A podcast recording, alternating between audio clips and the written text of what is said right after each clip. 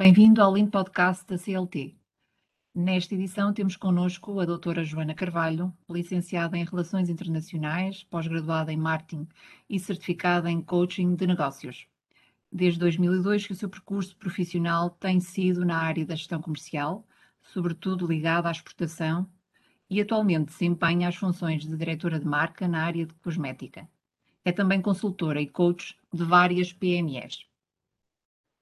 Agradecemos a disponibilidade, a Joana, na realização deste, deste podcast.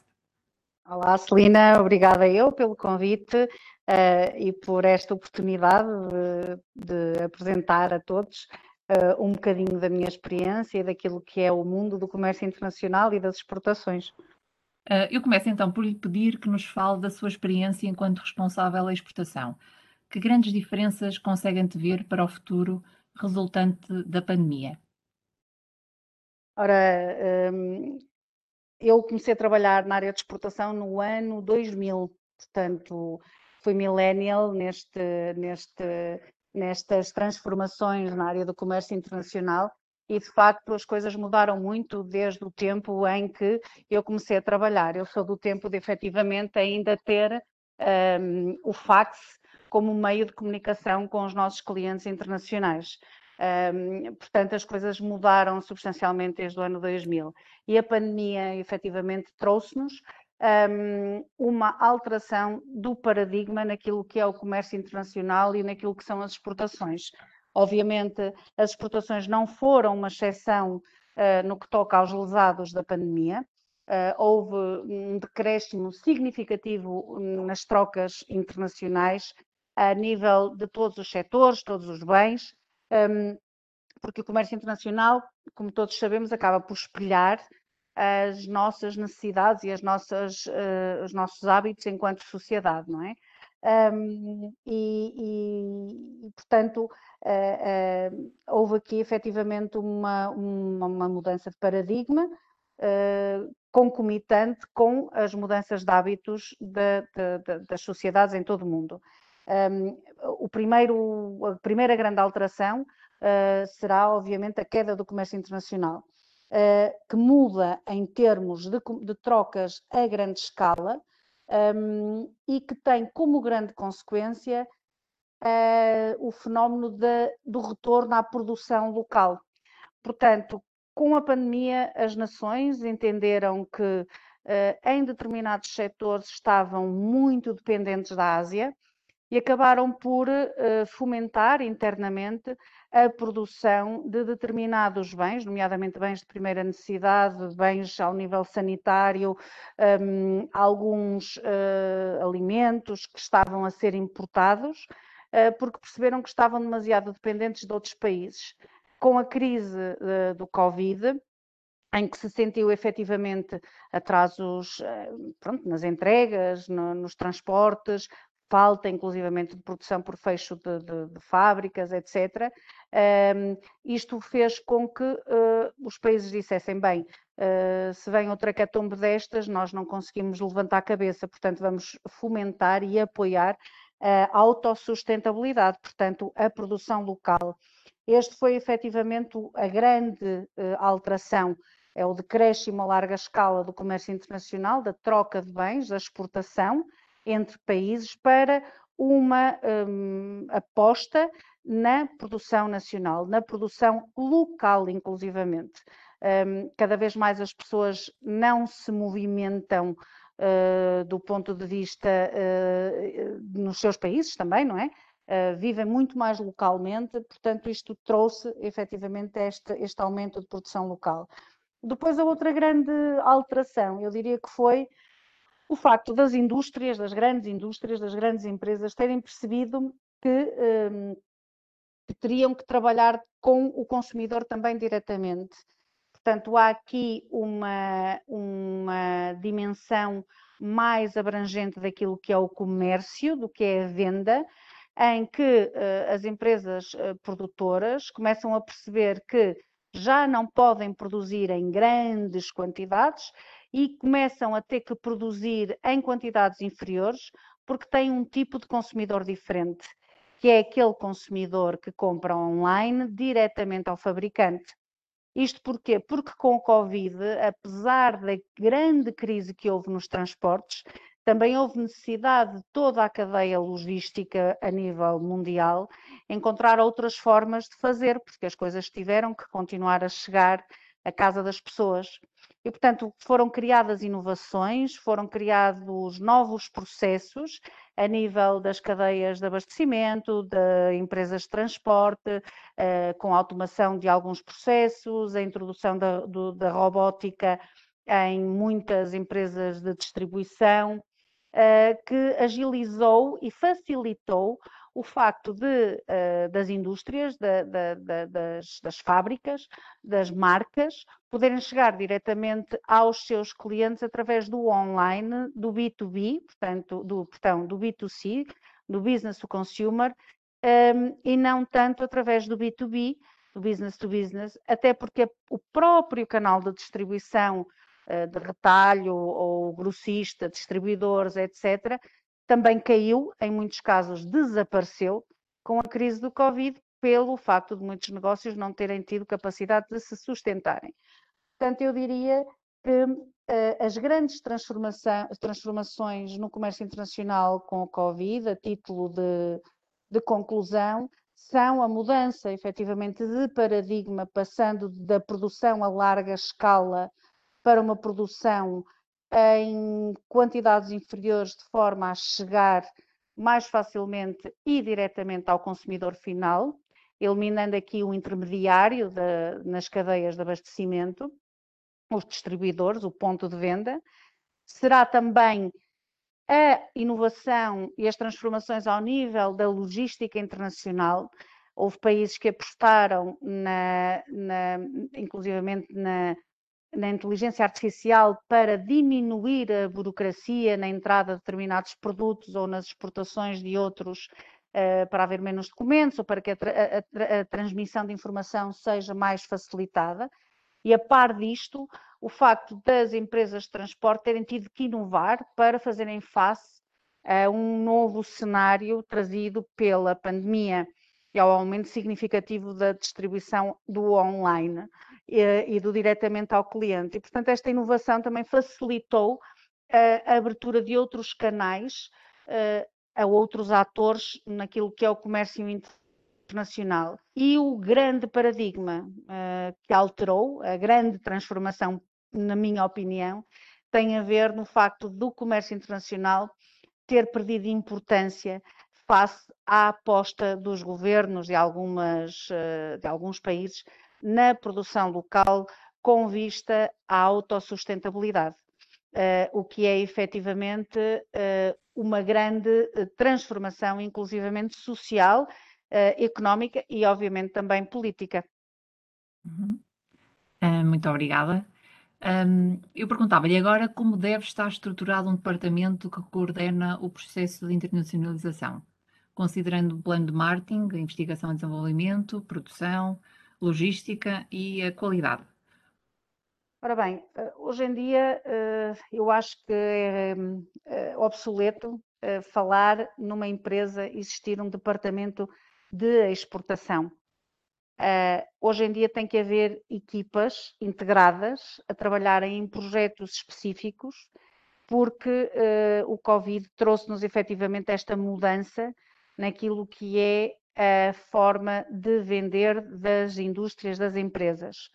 Uh, e, portanto, um, um, departamento de exportação não pode existir de per si. Tem que haver um departamento de vendas que integre elementos de todos os outros departamentos da empresa, desde o ponto zero uh, da, da, venda, desde o, de, desde o desenvolvimento do produto até ao pós-venda. Uh, isto implica que estejam integrados na mesma equipa a trabalharem em conjunto pessoas da área de vendas, de marketing, da logística, obviamente, da produção, um, da qualidade, uh, das operações, de métodos e tempos, dependendo, obviamente, da dimensão e da estrutura da própria empresa. Mas conceber um departamento de exportação que vive num casulo dentro de uma organização não é hoje em dia eficiente nem sequer é aconselhável. Portanto, aquilo que eu entendo que será o, ótimo, digamos assim, uh, dentro de uma, de uma organização, para promover uh, a sua atividade comercial, é ter um departamento comercial que depois, dentro desse departamento comercial, tem diferentes players para diferentes áreas, mas que na realidade trabalham por projeto. Uh, será o projeto do online, por exemplo, com o B2C, uh, pode ser o projeto do, do retail diretamente para um determinado canal num determinado país, pode haver uma aposta uh, na customização de um determinado produto, uh, menos quantidades obrigam também a repensar o tipo de, de, de, economia de escala que queremos atribuir um, à empresa e, portanto, é, é fundamental entender a área da exportação como uma peça de todo um sistema do qual fazem parte todos os departamentos da empresa. Caso contrário, é muito difícil que uh, seja eficiente a atividade comercial, seja a nível internacional, seja a nível nacional. Mas a nível internacional, por todas as condicionantes e, e, e necessidades e exigências que traz, se não houver do ponto zero esta integração de todas as áreas da empresa, um, é muito difícil montar, digamos assim, o esquema. Porque vou dar um exemplo para ilustrar o que estou a tentar explicar. É que nós não podemos desenvolver um produto sem que o colega da logística nos ajude a pensar na embalagem deste produto, sem que a colega da qualidade nos explique quais são as leis dos mercados nos quais nós queremos entrar e nos quais nos estamos a focar para adaptar desde o ponto zero este produto a, a estes mercados.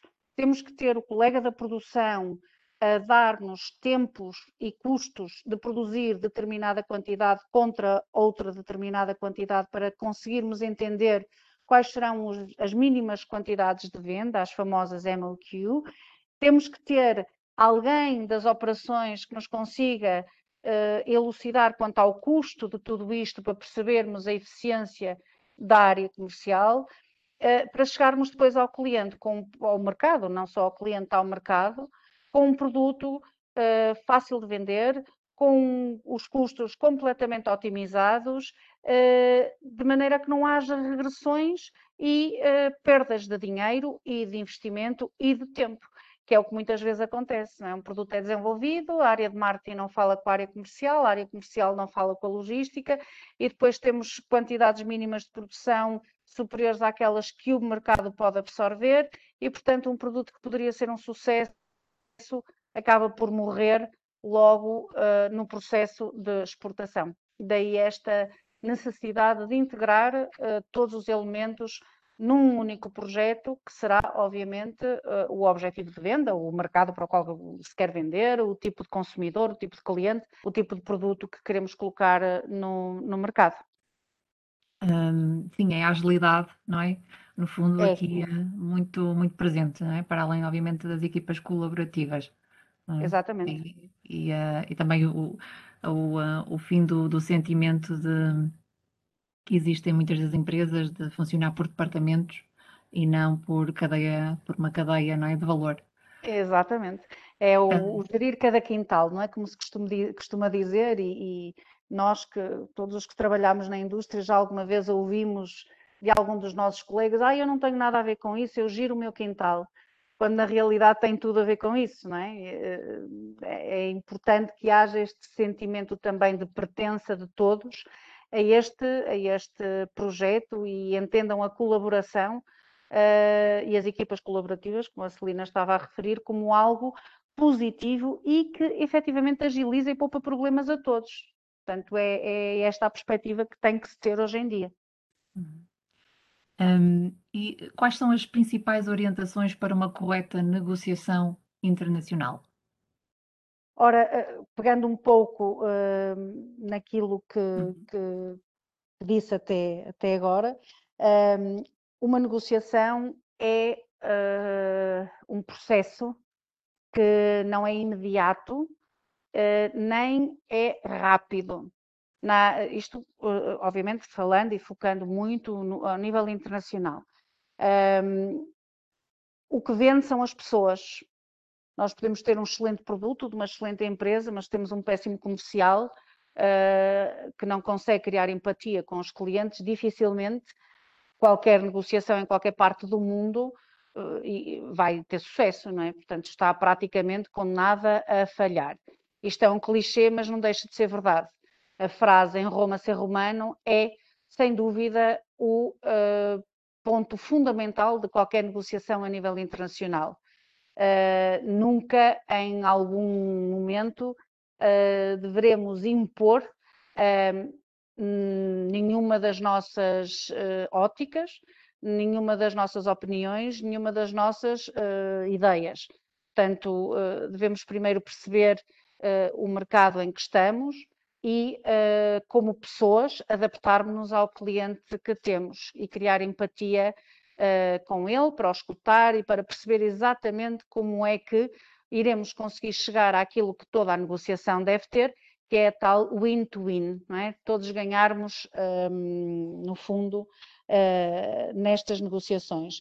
No entanto, um, eu diria que, acima de tudo, uh, passando aquilo que já todos aprendemos alguma vez, em alguma cadeira de marketing, negociação, uh, de negócios, etc., Uh, e que penso que todos sabemos, não é? O, básico da negociação, o win-to-win, o entender o outro, escutar, o, o rebater os obstáculos, as objeções, passando, digamos assim, a parte processual da negociação, eu diria que hoje em dia é fundamental ir muito bem preparado para uma reunião de negociação.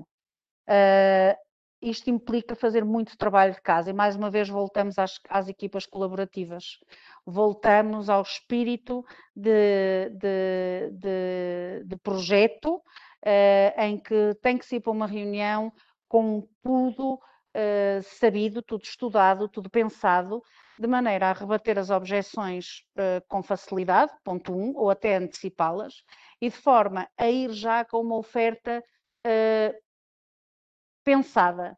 Porque não há pior do que ir para uma mesa de uma negociação internacional e estarmos a negociar alguma coisa, de repente surge uma questão e nós dizermos Uh, pois eu, uh, quando chegar ao hotel ou dentro de momentos, vou fazer um telefonema ou vou enviar um e-mail e perguntar ao meu colega da produção, ao meu colega da logística, ao meu diretor o que é que, uh, o que, é que se pode fazer. Portanto, um, temos que ir com tudo preparado a nível de quantidades, a nível de packs, a nível de timings de entrega, tipo de percurso, uh, tipo quantidades por contentor, quantidades por palete, uh, preços, preços por mais quantidade, por menos quantidade, exigências legais, paga, quais são os impostos que o produto tem ou não tem à entrada, existe algum constrangimento uh, que o governo local peça, quem é que assume esses custos, há registros, não há registros, quanto tempo é que pode demorar um produto a entrar num determinado mercado,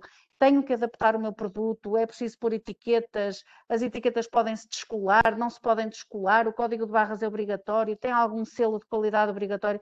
Portanto, há um sem número de questões que cada mercado uh, traz, que se nós não vamos com isto preparado, um, podemos prolongar para o dobro, digamos assim, aquilo que seria expectável numa negociação à partida.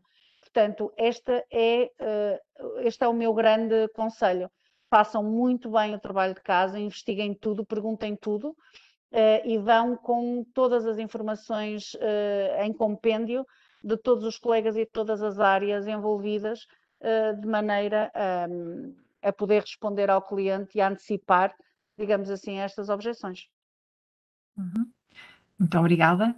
Por fim, eu queria lhe perguntar qual é, na sua opinião, a, a importância dos profissionais da logística na boa saúde de uma empresa que queira vencer os desafios comerciais e uh, de marketing atuais? Ora bem, eu acho que tem toda.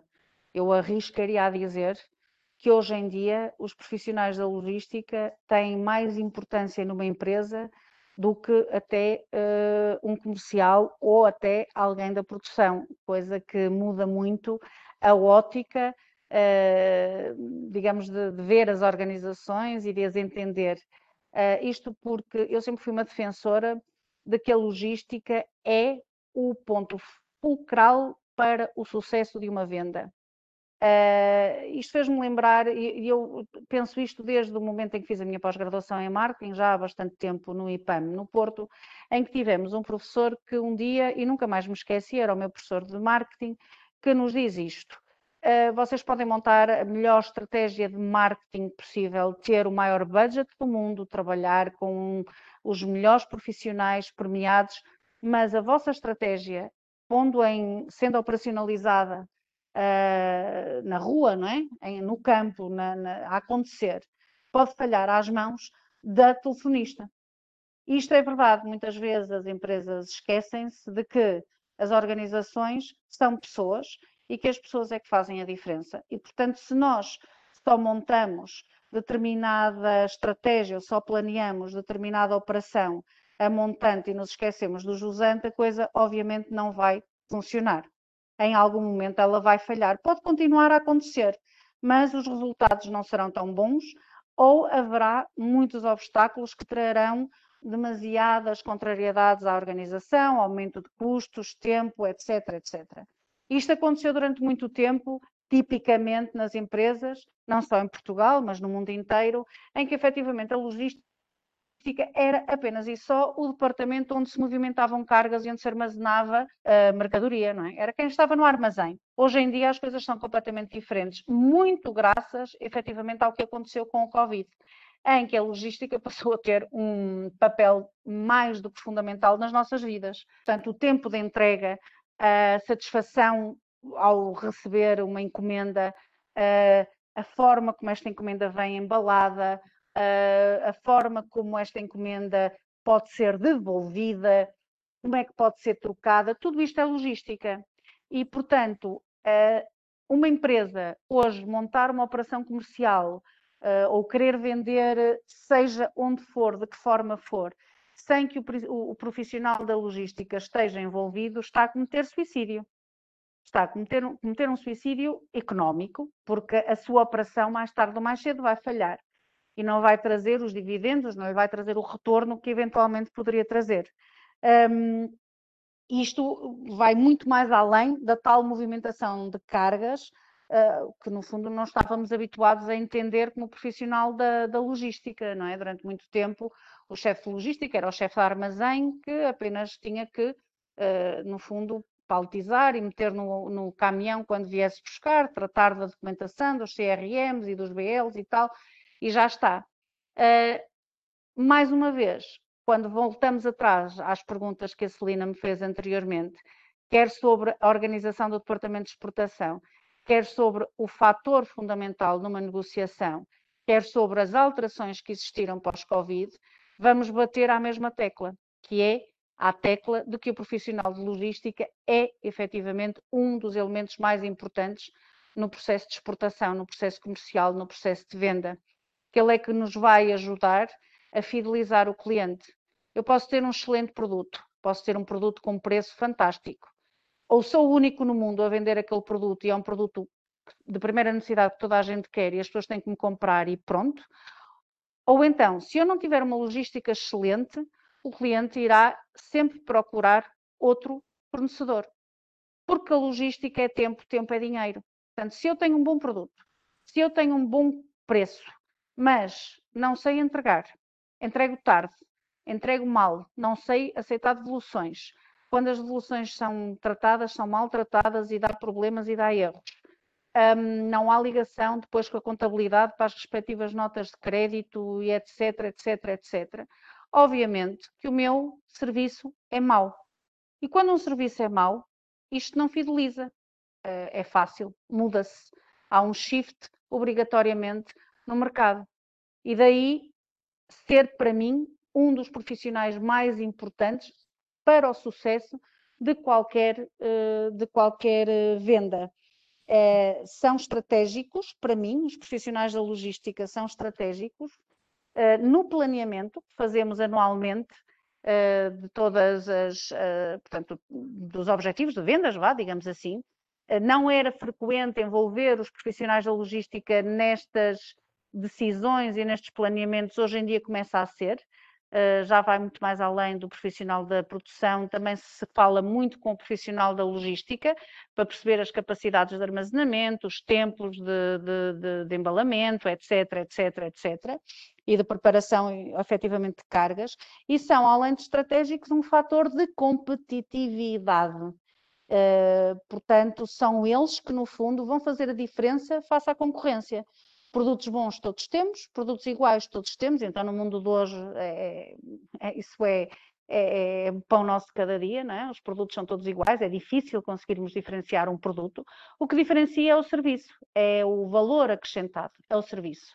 Este serviço vem deste fator de competitividade e de estratégia, que é as operações uh, com a participação dos profissionais de logística. Eles são extremamente importantes, isto nós temos que ter hum, eu, eu durante o, o, as aulas de comércio internacional do MBA bati muito nesta tecla. Uh, temos que ter consciência de que o profissional da logística, obrigatoriamente, é quem nos vai eliminar os problemas de processo da venda, logo no início. Não são os comerciais, não é o serviço ao cliente, é o colega da logística que, consultado no momento da preparação da venda, da, da negociação, nos vai ajudar a eliminar efetivamente e a antecipar estes, estes uh, problemas. Portanto, uh, não podia uh, dizer de outra forma, o profissional da logística é um dos elementos, se não o mais importante, dentro de uma, de uma organização. Fechamos com, com chave de ouro, não é? Esta entrevista. é verdade.